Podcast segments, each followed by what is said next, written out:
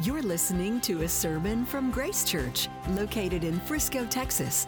Get to know Grace Church better by visiting our website at www.gracechurchfrisco.org. Today's speaker is Pastor Craig Cabaniss. Uh, we're going to talk about one true king as our theme, and I'm going to focus today really on truth. Uh, is the message of Easter true, and does it matter? Whether it's true or not. So that's kind of what we're going to be talking about today. And we're going to be reading a passage out of 1 Corinthians 15. This is a letter in the New Testament. I'm going to read verses 1 through 11. So if you have a Bible, you can open it. Or if you have a device, a phone, or something that has a scripture on it, you can open that. And we'll read together. And then it's going to kind of talk us through it. And uh, then we will. Uh, return to a song. So here we go 1 Corinthians 15, verse 1. This is God's holy word. Now, I would remind you, brothers, of the gospel I preached to you, which you received, in which you stand, and by which you are being saved, if you hold fast to the word I preached to you, unless you believed in vain. For I delivered to you as of first importance what I also received that Christ died for our sins in accordance with the Scriptures, that he was buried, that he was raised on the third day in accordance with the Scriptures, and that he appeared to Cephas, then to the 12. Then he appeared to more than 500 brothers at one time, most of whom are still alive, though some have fallen asleep. Then he appeared to James, and then to all the apostles. And last of all, as to one untimely born, he appeared to me also. He appeared also to me. For I am the least of the apostles, unworthy to be called an apostle, because I persecuted the church of God. But by the grace of God, I am what I am. And this, his grace toward me was not in vain. On the contrary, I worked harder than any of them, though it was not I, but the grace of God that is with me. Whether then it was I or they, so we preached, and so you believed. In an article in the New Yorker, author Ian Crouch uh, points out how frequently poker terms uh, have become common idioms in our everyday speech. He, he mentions that we say things like upping the ante, or we say, hey, we're stacking the deck, or I'm going to call your bluff, or, uh, you know, we, we say, hey, like I'm doing this morning, I'm putting all my cards on the table. He says, but the one term taken from poker that is dramatized and way overused in our culture is the term going all in. Going all in. We use it all the time. He says, whereas all in once referred to a scenario in which someone either wins a hand or loses everything in a flash, now going all in means that a person is simply generally enthusiastic. It's true, we take the term and we say, man, I'm all in on this new diet or I hope you'll join me in being all in for my Baylor Bears tomorrow night in the championship game. But we say we're all in when it's not really that big of a deal, right? He says, now the guy who is way up on a rock face, free climbing without a rope, that guy's all in. The rest of us are doing something else. But then he says this the all in moment in poker is a thrilling win or lose everything crisis of dramatic clarity. You've wagered all you've got, giving your fate over to the cards, and you can't go back out again. So, what does a poker term have to do with the resurrection of the Lord Jesus Christ? Well, Easter Sunday for Christians is a reminder that we as Christians really have gone all in on the historic resurrection of Jesus Christ. We're saying that we believe that he was raised, and more than that, we're saying that we believe it changes everything. We're saying that we believe that it changes our very purpose for life that it changes our goals in life, that it changes how we handle our money, it changes how we do our relationships. It changes how we work. It changes how we play. It changes everything about us. And most importantly of all, it changes what we are banking our eternal hope on. It changes everything. In 1 Corinthians, the chapter that we are reading, Paul is writing to a church and he's reminding them, folks, this is what we preached to you. This is what you believed. You folks, you're all in on the resurrection. And why does he do this? Because some of them are saying, you know what? We're not sure there is a resurrection. Matter of fact, we don't even believe there's a resurrection. And so he writes this chapter to tell them the importance of the reasonableness, the historical nature of the death and resurrection of Jesus Christ. And then in the chapter, we didn't read this far, but later in the chapter, he says something shocking. He says that if Christ is not raised from the dead, your faith is futile. That means it's a waste, it's a sham. And then he says this If Christ is not raised from the dead, you, of all people, are the most pitiable people on the earth. Because you are living your life and trusting your eternity on something that is a lie. Now, Paul says here the death, burial, and resurrection of Jesus are of first importance. Verse 3 I delivered to you as of first importance. This is what matters most. Why? Because Christianity rests all its weight on the claim that Christ was God, that he died for our sins, and that three days later, later he was resurrected to new life from the grave. And Paul calls that the gospel. In verse 1, he said, Brothers, I remind you of the gospel I preached to you. And then he defines the gospel. The gospel is that Christ died, that he was buried, that he was raised, and that he appeared to others. Now, we can say more about the gospel, but that is the core message of the gospel. And here's the key thing I want you to get about Christianity. Here's the key thing that it claims to be based on an historical event, and that is what separates the Christian faith from all other religions. So, whether you believe in the resurrection or not, uh, please know this much that Christianity is unique among faiths, among other philosophies, among other worldviews, because it is entirely based on the reported news of an event the resurrection of Jesus. And so it is different. In a new book called The Problem of Jesus, uh, written by Mark Clark, he writes the following He says, Buddhism and Hinduism, for example, are otherworldly. They are about states of consciousness and enlightenment, metaphysical, abstract, spiritual teachings. Judaism and Islam center around the study and practice of law, the Torah, the Mishnah, and the Quran, respectively. These religions are about living according to a particular interpretation of authoritative texts and teachings. And while Christianity have, has aspects of the otherworldly and the practice of law, ultimately it comes down to an event, a verifiable moment in history. Christianity could not survive if it was only about Jesus' teachings, as good as those are. Even his death, as heroic as that was, could not sustain the faith by itself. It's a good example of sacrifice, but it becomes a sad and tragic story if you take out the resurrection. Christianity is vulnerable. Because if a person were to find the bones of Jesus, we would have proof that Christianity is wrong. More than not quite accurate, it would be fully wrong, a colossal error. And I'm not the only one to say this. The Apostle Paul came to the same conclusion. He said that if the resurrection didn't happen, Christians are the most pitiful people on the earth. 1 Corinthians 15, 17 through 19. So the point is this that the gospel, what Paul is reminding them of, the gospel, it's not an idea, it's not a principle, it's not sort of a philosophy of life, a lifestyle, or a list of rules that you must follow. It is a report. The gospel it is a report of something that actually happened in history, the death, burial, and resurrection of Jesus Christ. If Jesus Christ rose from the dead, then the resurrection validates his teachings and his claims, in particular, his claim to be God.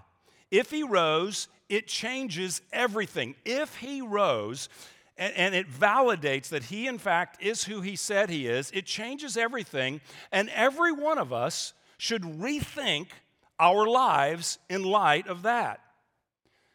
Here's the one thing we can't do we can't respond casually to a dead man rising and walking around if that man claimed to be God, and if that man claimed not only to be God, but to be bringing salvation, to be bringing restoration to a broken and hurting world.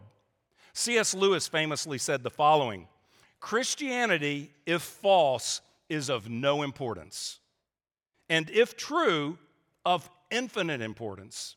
The only thing it cannot be is moderately important. That's true. If you believe that Jesus rose and is alive and you are living your life following him and trusting him as your king, that's consistent. If you believe that Jesus did not rise and you are following a different pathway for your life, you deny the resurrection and you believe in some other philosophy, some other religion, uh, or some other worldview that you live according to, that's consistent. What's not consistent is to say, I believe that Jesus came up out of the grave, and that has a minor impact on my life. I, I, sometimes take in a religious service here or there. That's absolutely inconsistent. If Jesus rose and he is who he says he is, our entire lives should be reoriented around that reality that God has come to work in Christ, that He has defeated the power of death, and that He will make all things new. And so in this passage, Paul is saying, Look, I'm going to make two central claims. One is that the resurrection or believing in the resurrection is reasonable because it's historical, he would say. And secondly, believing in the resurrection is personal. That is, it has a personal impact on the believer's life. So let's walk through what Paul says is of first importance. Remember, it's a news report. Good news. This is what's most important, he says. Number one, he says, verse three, Christ died for our sins in accordance with the scriptures. Now, historians uh, almost universally agree that Jesus Christ lived that Jesus, the man of Nazareth, lived. You can find some extreme people that may not believe that, but, but plenty of atheistic, credible Ivy League scholars would say that Jesus existed and they would say that he died by crucifixion. Those aren't really radical claims of great debate. Uh, among most historians. But what Paul says here is that he died for a purpose, that he died, it says, for our sins according to the scriptures, that he died for our sins. When he says according to the scriptures, he's probably talking about passages like Isaiah 53, which foretell the coming of one who will die as a sacrifice for God's people, that he dies in our place, that his death pays the penalty that we should pay for our own sins, even though he is innocent. So, in other words, he dies on our behalf. We're all sinners, the Bible teaches, and we need atonement for our sins. We need a payment for forgiveness for our sins. Now, we may not think of ourselves as sinners. You may think of yourself as a moral person, and you may, in fact, be um, a good moral person who does good things. That's certainly possible. But when the Bible talks about being a moral person, it talks about something different. It speaks about living a life of perfect righteousness according to God's standard. And none of us do that. And more than that, it, it calls a moral life a life that, that does good and lives up to God's perfect standard for the purpose of bringing glory to God. In other words, it's not just doing good things, it's doing good things purely motivated by the love of God and love for our neighbor without any self interest involved. I mean, I don't know about you, but I do plenty of good things with some self interest involved, hoping for a little payback, a little acknowledgement. So the Bible says that's not moral. Morality is doing perfect deeds for the love of God and the love of our neighbor. And by that standard, all of us would have to admit that we're sinners because nobody does that. And the Bible says because we're sinners, we're in need of forgiveness. And the Bible says because we're in need of forgiveness, God sends Jesus to die. What does he say? For our sins, so that believing in him we may be forgiven. Next, he says that he was buried. He was buried. That's an important detail. There have been some throughout the years that have claimed that Jesus didn't really die, uh, that uh, you know he was rendered unconscious, and that maybe he was placed in a tomb, but that he came to his senses, you know, awoke and sort of came out. But that, that, out of the tomb, but that's not really a reasonable, credible um, sort of uh, idea. And the reason I say that is this if the Romans who crucified him, if the Romans were good at anything, it was killing people. They, they executed many people by crucifixion. And Jesus, in particular, was viewed as a threat, maybe a minor threat, but a threat to the Roman government because his followers were saying he was a king and he was claiming to be a king. So he was a threat to the Caesar. And so you better believe that someone who's claiming to be a king will be executed. There's no pulse left when that crucifixion is done. And they buried him, and uh, the Bible tells us that Roman soldiers guarded him so that his guarded the tomb so his body wouldn't be stolen. He was buried, Paul says, to demonstrate that he was dead. And not only was he buried, but he was buried in a known place he was buried in the tomb of a man named Joseph of Arimathea. This wasn't a back, you know, kind of behind the curtain kind of a deal. Well, we don't really know where they put him. No, this is identified. He's an identifiable person, not for us now, but if you lived then, Joseph of Arimathea, it was his tomb. It's a place you could go to, you could see. And that's where he is actually buried. So his burial, it's, it's, a, it's a credible report, I believe, of what it says happened to him after he died. Next, he says he was raised on the third day in accordance with the scriptures. Paul addresses the resurrection here that, and gives the evidence of his appearance because, as I said, some of the Corinthians are doubting. Verse 12, for instance, we didn't read that far, but it says, If Christ is proclaimed as raised from the dead, how can some of you say there's no resurrection of the dead? So some of them are saying there's no resurrection of the dead. So Paul says, Okay, let me remind you what happened. He really died, he really was buried. And you know what? He appeared to some people, starting with, he says, he lists a bunch, but he says, Peter, Cephas is another name for Peter. He appeared to Cephas and then to the 12. Now, this is interesting. He brings up his appearance to Peter because Peter saw another evidence of the resurrection before he saw Jesus resurrected. Peter's first sight of evidence of the resurrection was he saw an empty tomb. So, if we were reading in the Gospels today, we would see a big emphasis on the empty tomb. Now, it's, it's a fact that some scholars who do not believe in the resurrection do not deny the empty tomb. They just deny what happened, that he was resurrected. But many scholars do accept that he, was die, he did die, that he was buried somewhere, and that there was, in fact, an empty tomb. I mean, think about it the, the explosive growth of Christianity after the death of Jesus, the unprecedented there was nothing in history like this that Jews would worship a human, a God, the God man, Jesus Christ, and it spread with rapid fire. If anybody could have, if anybody could have brought a body, if anybody could have shown and revealed a produced a body, well, it would have stopped. The growth would have instantly stopped. When you read the empty tomb accounts in the Gospels, uh, they do read authentic. They, do, they don't read like a story that someone is just making up. Uh, for instance, here's one example. We could give a lot, but here's one. The first witnesses to the empty tomb, the first people that find the empty tomb and then report it, are women. That's not a big deal for us. That's a huge deal 2,000 years ago because sadly, women weren't viewed as credible witnesses. They weren't viewed as reliable. And in fact, a woman could not give a testimony in a court of law. When, when critical scholars look at an account and they use criteria for authenticity, there's a number of them that they use that we could look at, but this is just one. It's called the criterion of embarrassment. And it means this that if someone is writing a fictionalized story with an agenda, they, typically do not include details that could call their report into question. Somebody writing something fictional with an agenda typically doesn't tell a story that would, could immediately be called false because of some of the details. And yet, that's what the empty tomb story reveals, and that's exactly the pushback they received in the early days that the witness was not credible because women were the first one to give the witness. Another compelling detail I think about the empty tomb accounts is that the first witnesses, they are not all in on the resurrection. Now, a fabricated story probably wouldn't read like that, but the reality is that they are not all in. Because the original witnesses to the empty tomb assumed that dead bodies stay dead. And they assumed that the body was removed. It demonstrates, first of all, that they weren't gullible, nor that they were expecting a resurrection. Again, Mark Clark, in his book called The Problem of Jesus, writes the following The early church wasn't composed of a bunch of naive, myth believing ancient simpletons who didn't know any better. When Mary heard the claim that Jesus had risen from the dead, she didn't say, okay, great, let's start a new religion. She pushed back.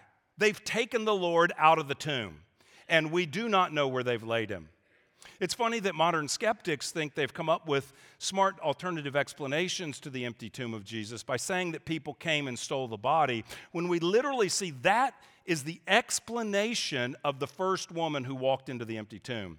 She thought someone must have stolen the body. That's what my logic tells me. His own followers were surprised, and before seeing him in a resurrected state, they assumed the only explanation is that the body was taken away out of the tomb. It, it, the story really doesn't read like propaganda. It doesn't read like a conspiracy of those who have in mind a resurrection and are going to tell a story to prove a resurrection. They, they, ring, they ring authentic, I think, the way the stories are told to the open mind. It next says that he appeared. The scripture affirms that his body wasn't stolen because, in fact, people saw him. And in verses 5 through 8, he lists the people that saw him. And there's other people. He doesn't mention the women, for instance, but there's other people that saw him. But here's some. Verse 5, he appeared to Peter, then to the 12. Verse 6, he appeared to more than 500 brothers at one time. I don't know if sisters were included, how big a group that was, but at least 500 men were there in one, one event, most of whom are still alive though some have fallen asleep. He appeared to James and he appeared to all the apostles. So he is giving this emphasis of his appearance. In these verses, he uses the word appear four times.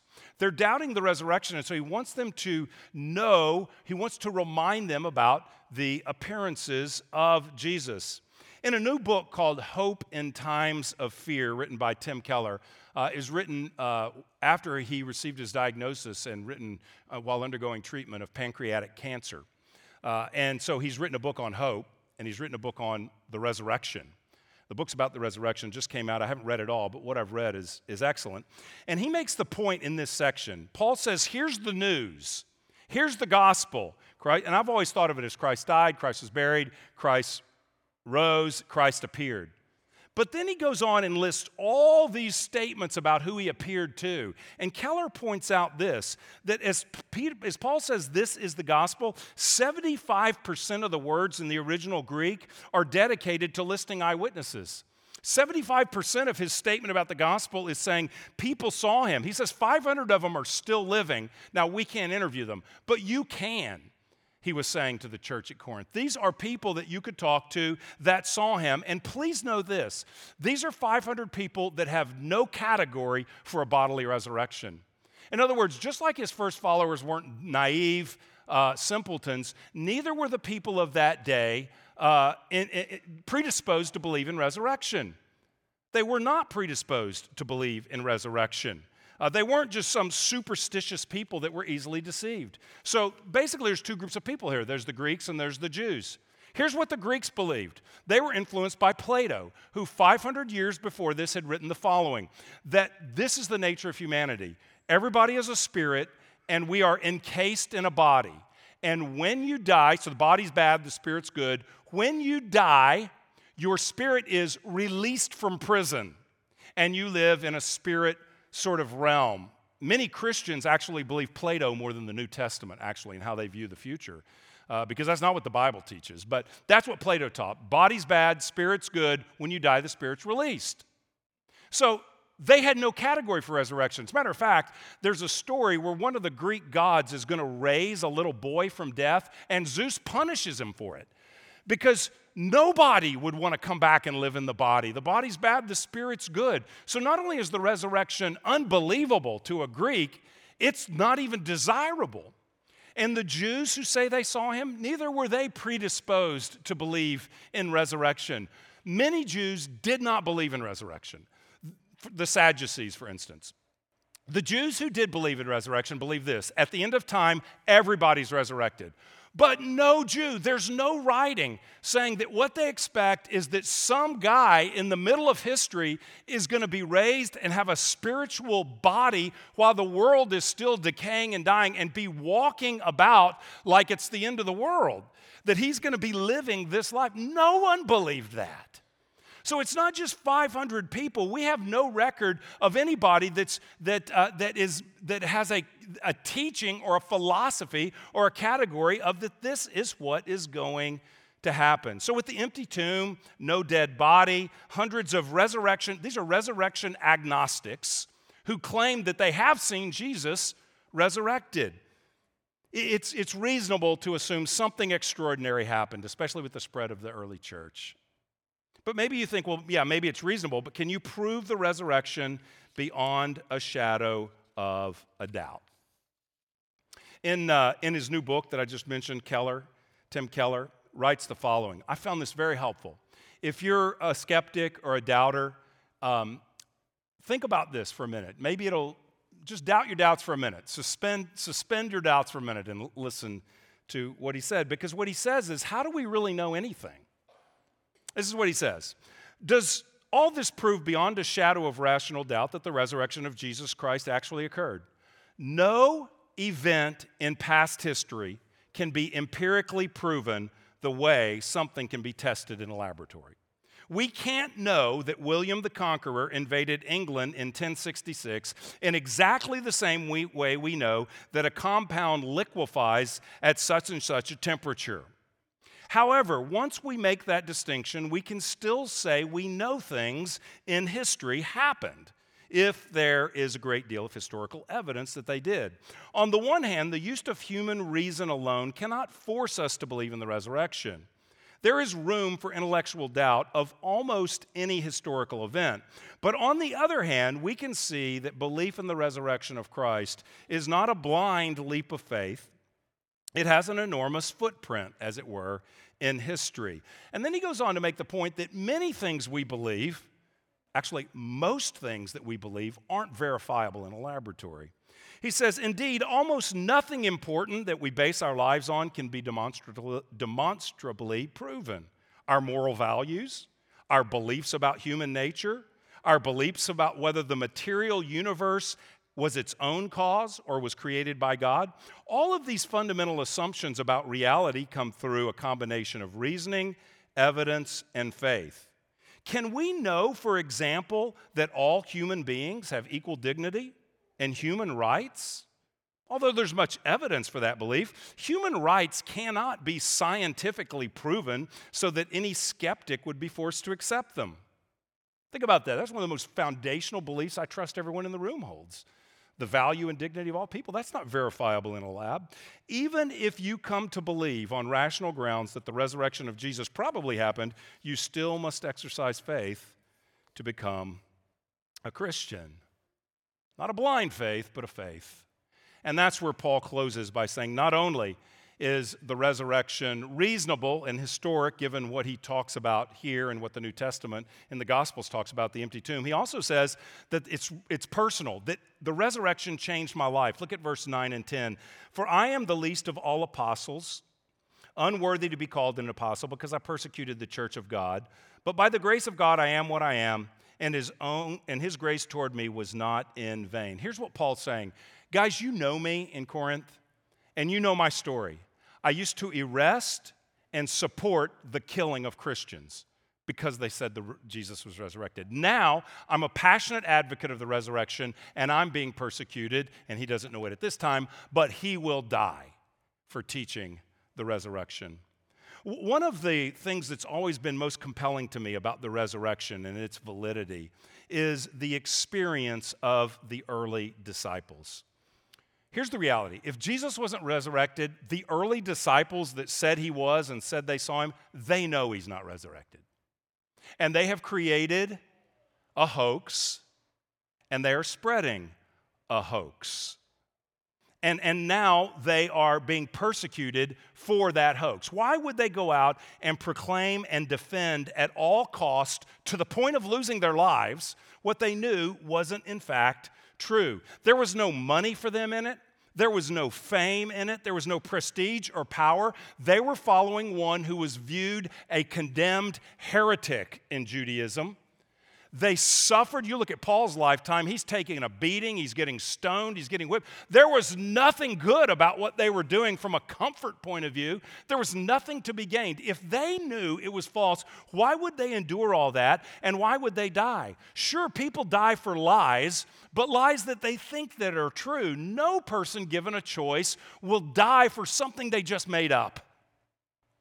Listen to what happened to Jesus' followers. As best we can reconstruct from history, this is what happened to the people who said they believed they saw him alive and gave their life for him. Andrew was crucified in Greece. Nathanael was flayed to death with a whip in Armenia. John died in exile on the island of Patmos. James the Greater was beheaded in Jerusalem. Luke was hanged in Greece. Mark was dragged to death behind a horse in Alexandria, Egypt. Matthew was killed by the sword in Ethiopia. Matthias was stoned and then beheaded in Jerusalem. Peter was crucified upside down in Rome. Philip was crucified in Phrygia. Thomas Thomas was stabbed to death with a spear in India, and many others who said they saw him endured the same fate.